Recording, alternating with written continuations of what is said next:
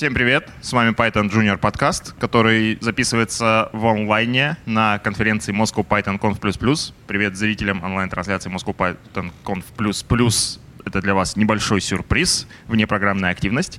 А, и сегодня у нас в гостях э, Никита Соболев, STO We Make Services, Александр Синичкин, тимлит Юстек, э, спикер, преподаватель э, Geekbrains, Никита тоже спикер, кстати. Спикер Moscow Python Conf++. Да. А ведущие подкаста по традиции я, Валентин Домбровский, сооснователь Moscow Python, и Григорий Петров, евангелист Moscow Python. Ну и раз мы, опять же, мы на конференции, руководитель программного комитета да. конференции Moscow Python Conf++. Да. Сколько раз я это слово уже сказал, да? А, подкаст записывается при поддержке курсов э, программирования Learn Python. И сегодня мы говорим про такую не очень очевидную для многих вещь. Вот Григорий, например, ничего про это не знает. Он сейчас вот э, узнает что-то новое для себя. Шаблоны проектов. А я тоже ничего про это не знаю. Я вообще мало чего знаю. А, ну вот расскажите мне, пожалуйста, друзья, вот Никита, что такое шаблоны проектов и нафига вообще это нужно? Это на самом деле очень интересный вопрос. я прошу прощения сразу, у меня только что пропал голос, поэтому я буду немножко хрипеть. Надеюсь, это никого не смутит. А, шаблоны проектов — это очень интересная штука, которой почему-то мало кто пользуется.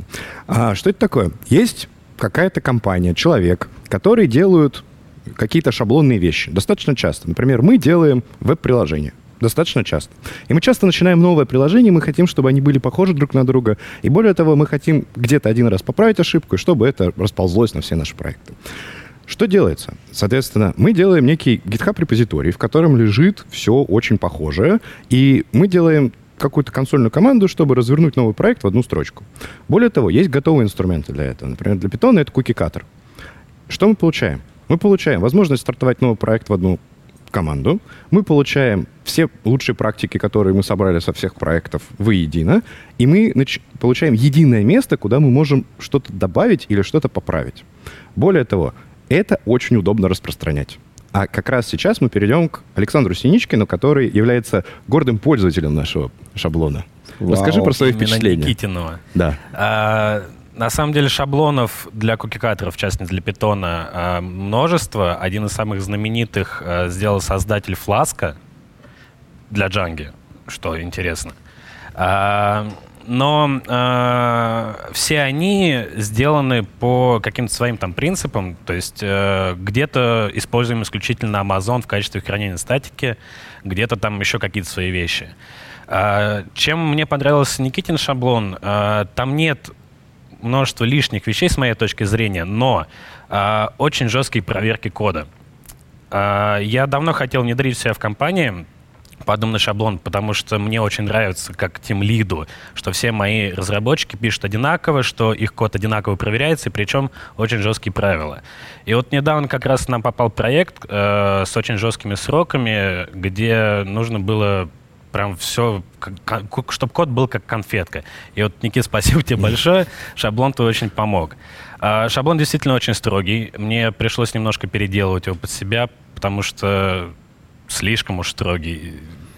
Спасибо. Не Спасибо. очень. А, ну, да, Никита делал доклад на нашей конференции про линтеры, и, судя по докладу, Никита вообще все очень строго. Это там я еще свой линтер Слава богу, там его еще нету. Это еще его нету, да. Ну, ну для примера... подход к разработке у Никиты, в принципе, очень строгий. Да, и э, для примера покрытие кода тестами должно быть не менее 90%. А все мы знаем, что код, э, код тестами покрывается достаточно слабо в основном. Оно хорошо, но не всегда, к сожалению, получается. Когда у тебя изначально проект начинается так, что ты не можешь просто выкатить... Э, у нас, естественно, CI-CD, GitLab, и э, GitLab даст тебе отлуп, он скажет, что у тебя тестов нету на то, что ты написал. И я могу быть уверен, что в моем очень сложном и важном проекте э, приемлемое качество кода. Это только одна из проверок. На самом деле их там штук 10 минимум. Ну, их много. Их много очень. Ну, то есть, по сути, я как человек, который нифига не понимает, сейчас понял, что э, это тот самый случай, когда можно э, то самое приемлемое качество кода выдавать за, условно, приемлемое время. И вы понимаете, что это пишется, как сказать, не слишком быстро, спустя рукава, грубо говоря, да, там не покрывается тестами и так далее, но в то же время выполняются некие необходимые требования для качества ну, кода. насчет быстроты написания, э, я все же не один писал, мне пришлось свою команду приучить к этому. При, ушло какое-то время на э, интеграцию к нам, на привыкания моих разработчиков к этому, к этим проверкам строгим. Но в итоге, да, в итоге пришли к тому, что ребята осознали все плюсы подобных, подо, подобного подхода и тоже с удовольствием пользуются. Есть там несколько таких моментов, которые спорные, их можно обсудить, но, тем не менее, большей частью код качественный. Григорий, тебе есть что спросить или добавить на этот счет? Как ты относишься О. к написанию проекта по шаблонам? Ну что я могу сказать? Стоп-слово горшочек не вари. А, Григорий, Никита, вот ты сказал очень интересную штуку, что если у нас э, что-то улучшилось э, в том, как мы делаем э, софт, то мы поменяли шаблон, и это расползлось по использующим его проектам. А как вы это делаете, если проект уже один раз был сгенерен из шаблона? Ведь фарш невозможно провернуть назад. Это очень хороший вопрос. А, на самом деле есть э, попытка это автоматизировать, есть честная такая фраза, что это нельзя автоматизировать. А, как мы это делаем? У нас на каждом шаблоне генерируется ссылочка, которая э, показывает div между текущим состоянием вот того, что было, и что мы в шаблон добавили. Соответственно, ты смотришь этот div глазками и видишь, ага, добавилось вот это, вот это, вот это, вот это. И более того, мы стараемся проект структурировать так, чтобы вот те части, которые являются шаблонами для всех, например, документация, ее можно было взять, скопипастить и просто перебросить в новую папочку. А, для того, чтобы файлы конфигурации были а, одинаковыми тоже для всех. То есть, если ты начал какой-то проект, а, у тебя конфигурация будет лежать в одном месте, одинаковая, ну, плюс-минус, да, и тебе тоже будет очень легко в этих дифах копаться. И мы не стараемся трогать исходники. То есть вот все, что ты пишешь в исходном коде, это четкая зависимость от конкретного проекта. То есть туда мы не лезем. То есть мы именно про инфраструктуру, про какие-то правила, построение, документацию и так далее. Угу. Смотри, есть такой подход э, вендоринг. Это не то чтобы очень джуновая тема, но, возможно, будет просто интересно послушать. Это когда мы хотим э, менять версию чужого кода для своего проекта, но мы опасаемся, что через полгодика эти ребята там внесут какие-нибудь изменения, которые мы захотим к себе тоже подтянуть. И делать это вручную мы, в общем, тяжело будет. Поэтому что мы делаем? Мы берем гид, потому что гид — это сила. Мы форкаемся от нужной версии проекта, и затем пофорканное мы себе мерджим в наш э, репозиторий. И у нас гид эти две операции сохраняет. Через полгода, когда мы хотим э, обновиться на новую версию, что мы делаем? Мы э, обновляем то, откуда мы форкались, и затем мы мерджим поверх наших изменений, которые у нас все в истории есть. Вопрос. А почему ты не хочешь сделать шаблоны, например, как обычные гид-репозитории, форкать проекты от них, то есть вы делаете новый проект, вы форкаете его от вашего базового репозитория, фигачите, фигачите, фигачите, и когда через три месяца вы поменяли что-то в базовом репозитории, вы просто делаете мердж его во все форки. Это один из способов. А То есть, почему вы его э, не применяете? Я, если честно, изначально о нем не думал, и я думал о том, чтобы это скорее была консольная утилита. А, потому что сейчас вот то, о чем ты говоришь, это достаточно сложно именно в машинерии. И мне было очень важно для, э, сделать продукт удобным для того, чтобы другие люди взяли и воспользовались. А когда мы говорим о том, что нужно от кого-то форкнуться, что-то сделать, это уже несколько ухудшает пользовательский опыт, а, и поэтому вот для меня было важно вот это. Но я прекрасно понимаю, что твой способ тоже абсолютно рабочий. Mm. Плюс так я вот. хочу добавить, что э, Никитин шаблон, он для Django. Mm-hmm. Э, и если бы мы делали исключительно проекты на Django, твой подход, возможно, имел бы смысл. Но э, я применил также Никитин Шаб, убрал все джанговские вещи, оставил только инфраструктурные. Uh-huh. И применил для проекта на HTTP. Uh-huh. а, туда уже никак не воткнешь а, какие-то изменения в базовом репозитории. То есть все равно как-то ручками diff просматривать, посмотреть, что изменилось. Окей. Okay. А для наших слушателей, а, да, шаблона. Это старая история, на самом деле. Она началась с а, рельсов, это, наверное, Ruby on Rails был первым таким фреймворком, который много-много лет назад принес в наш мир то, что называется непереводимым английским словом scaffolding, построение строительных лесов. Это был первый популярный шаблонизатор как э, с помощью рельсов делали веб-проекты. Их делали через командную строку. То есть мы говорили Rails New, и затем как он создавал нам шаблонный проект по шаблону, там уже было куча кода. Раньше так не делали. И когда мы хотели что-то добавить, например, модельку или веб-страничку или локализацию или чего-нибудь еще, мы говорили Rails Scaffold, и за нас э, генерился, опять же, шаблона какой-то кусок кода. Это позволяло типовые проекты фигачить просто с огромной скоростью, и при изменении рельсов эти все шаблончики улучшались, все были счастливы. Я не могу сказать, что этот подход, он захватил мир. Кроме очевидных плюсов, у него есть какие-то минусы.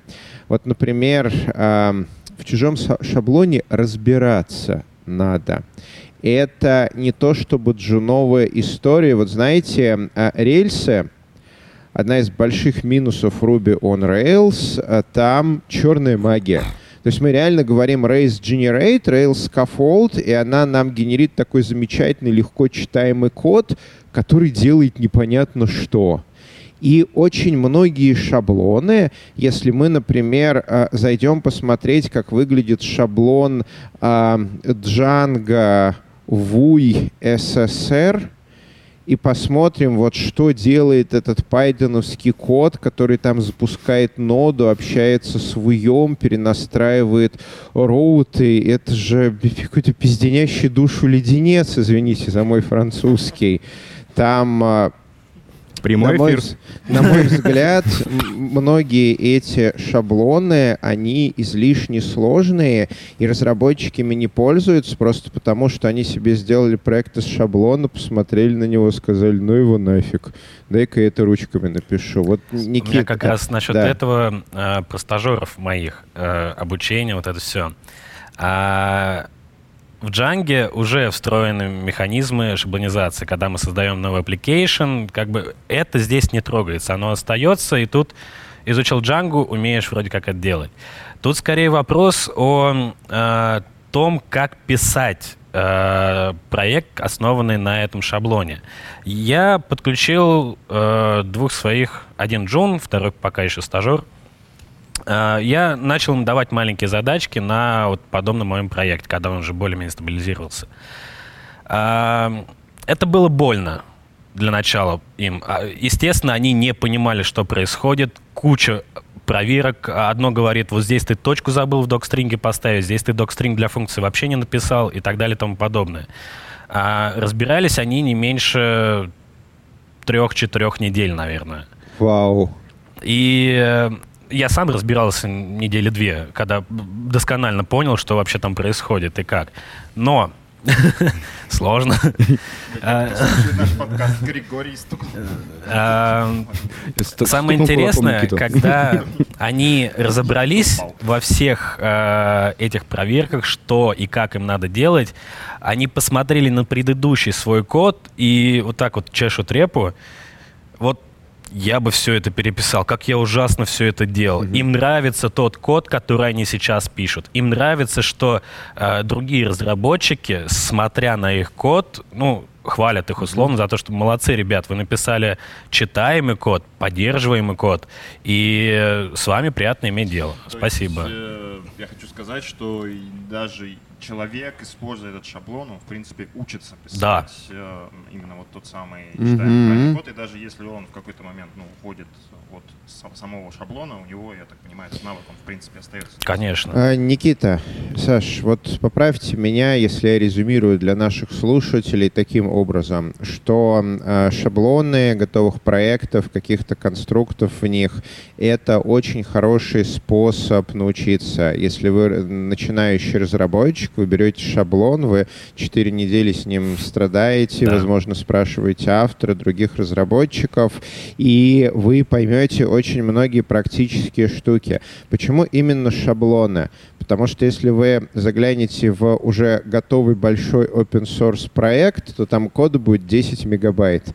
Прочесть 10 мегабайт практически невозможно. А шаблон, он маленький, в нем, как это, концентрированная мудрость. Но вот за счет того, что она концентрированная, именно начинающим разработчикам использовать шаблоны для работы без предварительного изучения я бы не советовал. Это не будет быстрее. Разбираться в шаблоне будут в разы дольше, чем а, э, самим с нуля писать худшего по качеству, но более простой, э, более простой код. Никита, что Совершенно скажешь? верно. А, вообще процесс анбординга сейчас для, для меня является очень важным, как внутри компании, так и в open source продуктах. И сейчас я действительно вижу проблему в том, что когда ты погружаешься в документацию, она есть, она достаточно хорошая, но она недостаточно хорошая, потому что сейчас мы ее поделили не очень правильно. Мы ее поделили по темам, а должны были поделить по процессам. То есть, когда ты заходишь в проект, ты видишь, так, я захожу в проект, нажал сюда, делаю это, читаю то. То есть это, по сути, такой экспресс-курс, а, в котором ты знакомишься со всеми лучшими практиками не просто программирования на питоне, но еще и DevOps, знакомство с GitLab, как писать комиты и сообщения к комитам и так далее. То есть это то, что используем мы в работе каждый день.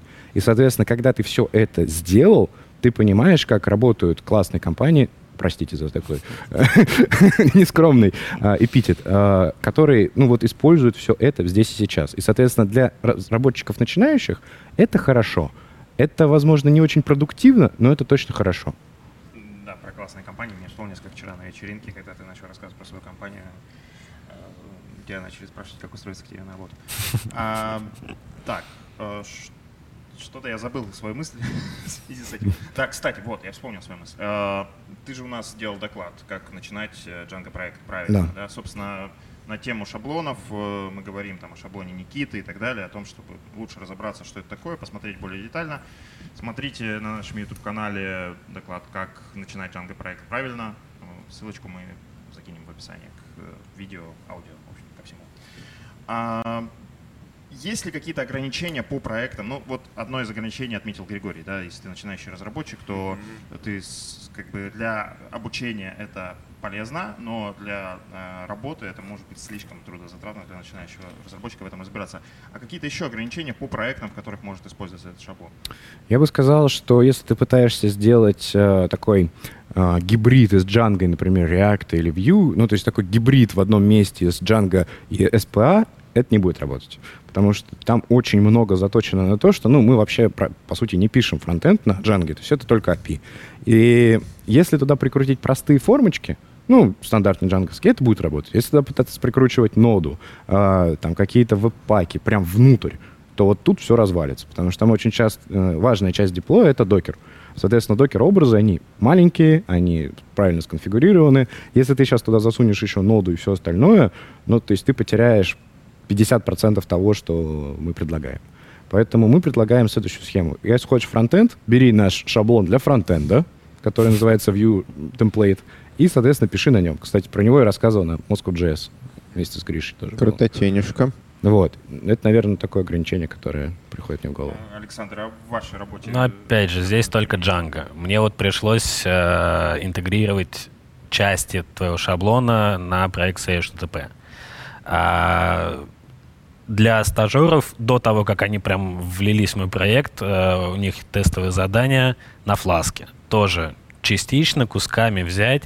И чем плохо, это не просто через одну консольную команду развернуть все, а ручками переносить э, все настройки, все скрипты, какие должны выполняться. А сейчас только для Django это готово. Это вот очевидное ограничение. Если у вас что-то еще, тут придется разбираться, смотреть, что как. Какие-то планы по развитию этого? Ну, я не думаю, потому что, Django. да, мы используем только Django, а, соответственно, если мы, допустим, сделаем такую же версию для Фласка и не будем ей пользоваться, ну какой в этом смысл? То есть сейчас... Фидбэк получите от фласковцев. А шаблон по созданию шаблонов, например, ну, то есть, окей... Отличная, кстати, идея. Если вы хотите на фласке, вот best practices. К сожалению, мы не знаем best practices для фласка. То есть в том-то и дело. То есть здесь именно концентрированный best practice, который на работе выстраданы. То есть, и когда ты говоришь, что вот в Django необходима вот эта зависимость, именно такой версии, это потому, что ты потратил какое-то количество времени на бой с этой зависимостью. Во фласке получится Да. Во фласке получится как? Ты сделал, это вроде красиво, человек использует, говорит, у меня не работает. Ты говоришь, ну, ты сам по себе извини. Никита, давай я вброшу. Вот ты только что сказал очень ценную мысль, что в твоем шаблоне концентрирован опыт, и если, например, для зависимости указанной версии, это значит были проблемы. А у вас там где-нибудь документированы эти проблемы? Это хороший вопрос. Честно, нет. Мы не выносим эту документацию публично. Она есть в качестве постмортема в конкретных проектах. А, но публично мы не выносим, потому что там бывают приватные части, а, которые не хотелось бы публично. Ай-яй-яй-яй-яй-яй. Да. Все помолчали. Грустно. При слове постмортем. У всех есть свой кладбище проект. А насколько крупные проекты, ну то есть какие-то вот масштабы проектов? Э, насколько, в объеме кодовой базы? Ну, это хороший вопрос. Мне нравится этот вопрос. Да. А, объем кодовой базы на самом деле здесь не играет роли, потому что количество бизнес-логики просто распределяется по слоям и, собственно, все. А так как мы не про логику, мы про инфраструктуру, понятно, что там у каждого свой собственный подход к деплою, собственный подход к мониторингу и так далее.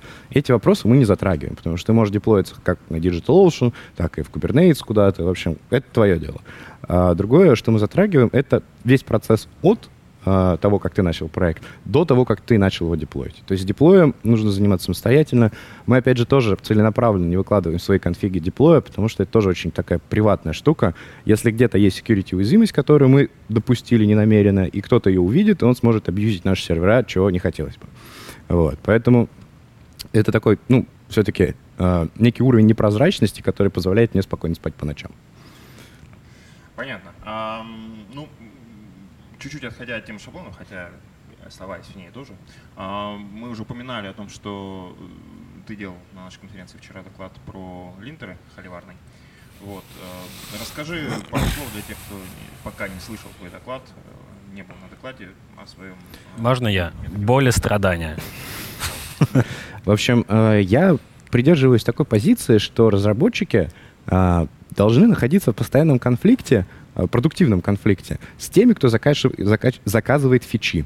И э, у них есть, соответственно, следующий конфликт. Тот, кто заказывает фичи, хочет, чтобы эта фича была сделана хорошо. Разработчик хочет, чтобы она была сделана быстро. И у нас есть задача сделать так, чтобы у нас был критерий того, что такое хорошо и что такое быстро. Соответственно, для того, чтобы это был не, не какой-то неуправляемый конфликт, а это такой был регулируемый хаос.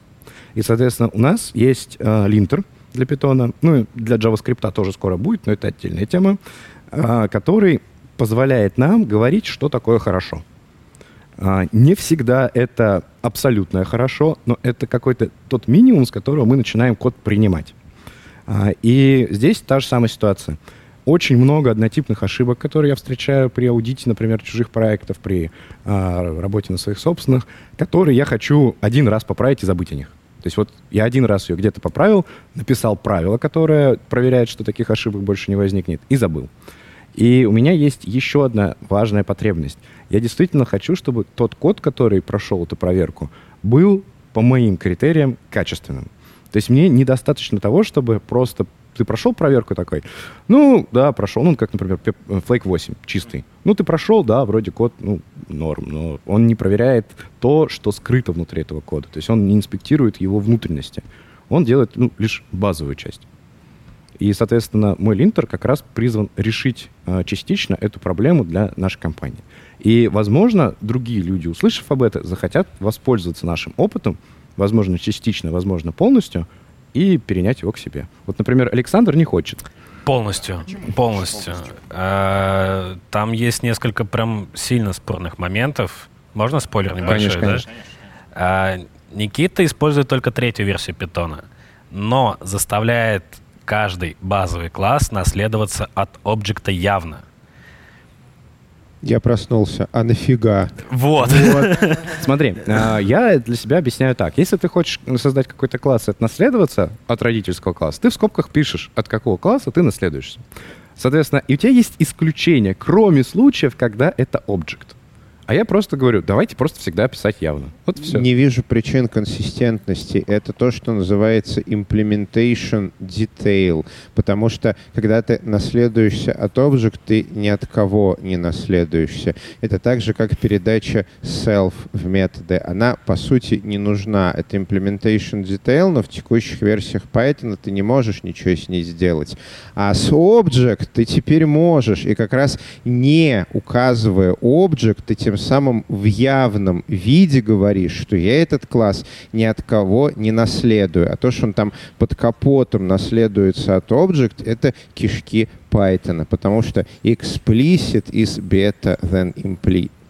Так, ладно, это уже не джуновая тема, простите, что-то я увлекся. Вот как раз explicit, да, это как раз про object. Да, да. Что Джун должен запомнить сразу в общем, ребят, не наследуйтесь от э, Object в третьем Python. Не надо этого делать, поверьте старику. Этим вы указываете, что вы говорите явно, я не наследую этот класс ни от чего. Потому что когда через год вы будете смотреть через э, этот код, его будет несколько мегабайт, вы будете прыгать по нему, скимить, вы будете видеть, что класс наследован от чего-то, это будет привлекать ваше внимание, а он наследован от Object. Вот не надо так делать. Это кишки. Не должны наружу торчать э, кишки, если вы делаете, если вы не делаете соответствующий тип зомби. Но не надо. Вот видите, холиварная тема. Очень спорная. Саш. Поэтому, если бы я... Э, ну, я планирую использовать твой шаблон, мне нравится больший ограничения, большая часть их. Но мне придется прям явно э, игнорировать вот эту ошибку, вот эту ошибку, эту и эту. F-строки тоже. Ну, Никита, да, давай ты какие-нибудь флажки сделаешь, такие pionated Вот он мне вчера как раз создал ищи о том, что флажки. давай сделаем отдельную группу правил, которые совсем-совсем холиварные, и чтобы их можно было легко отключить. Я то пока думаю. То есть, с одной стороны, это хорошее предложение, которое позволит популяризировать то, что я делаю. А с другой стороны, это такой... Эм, дает возможность дает, настройки. Дает возможность настройки, а я не люблю настройки, раз. И, во-вторых, я э, э, считаю, что э, мы предлагаем комплексный подход. Ну да, то есть мы решаем много проблем. И когда ты часть этих проблем выносишь в другую группу, то ты немножко теряешь вот эту комплексность. Я не знаю, насколько это критично, я пока не исследовал этот вопрос. В общем, подумаем, посмотрим. Если бы нельзя сделаем. было игнорировать отдельные ошибки, тогда... Но сейчас уже можно игнорировать отдельные Поэтому ошибки. нет смысла не вынести это в отдельную группу. Вот, да. В общем, у нас давний спор на эту тему. Понятно. Ну, мне кажется, у нас э, все основные темы, которые мы хотели затронуть, мы затронули. Э, большое вам спасибо, друзья. Э, с вами были Валентин Домбровский, сооснователь Moscow Python, Григорий Петров, евангелист Moscow Python, а Никита Соболев, CTO WeMake Services, спикер, преподаватель, гуру экстрасенс.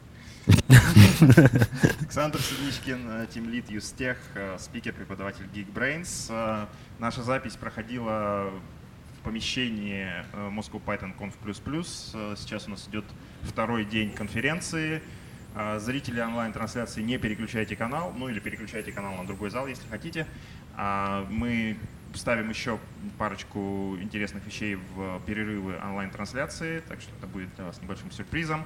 А те, кто смотрит нас на YouTube-канале, ну что ж, подписывайтесь на наш канал. Здесь говорят про Python.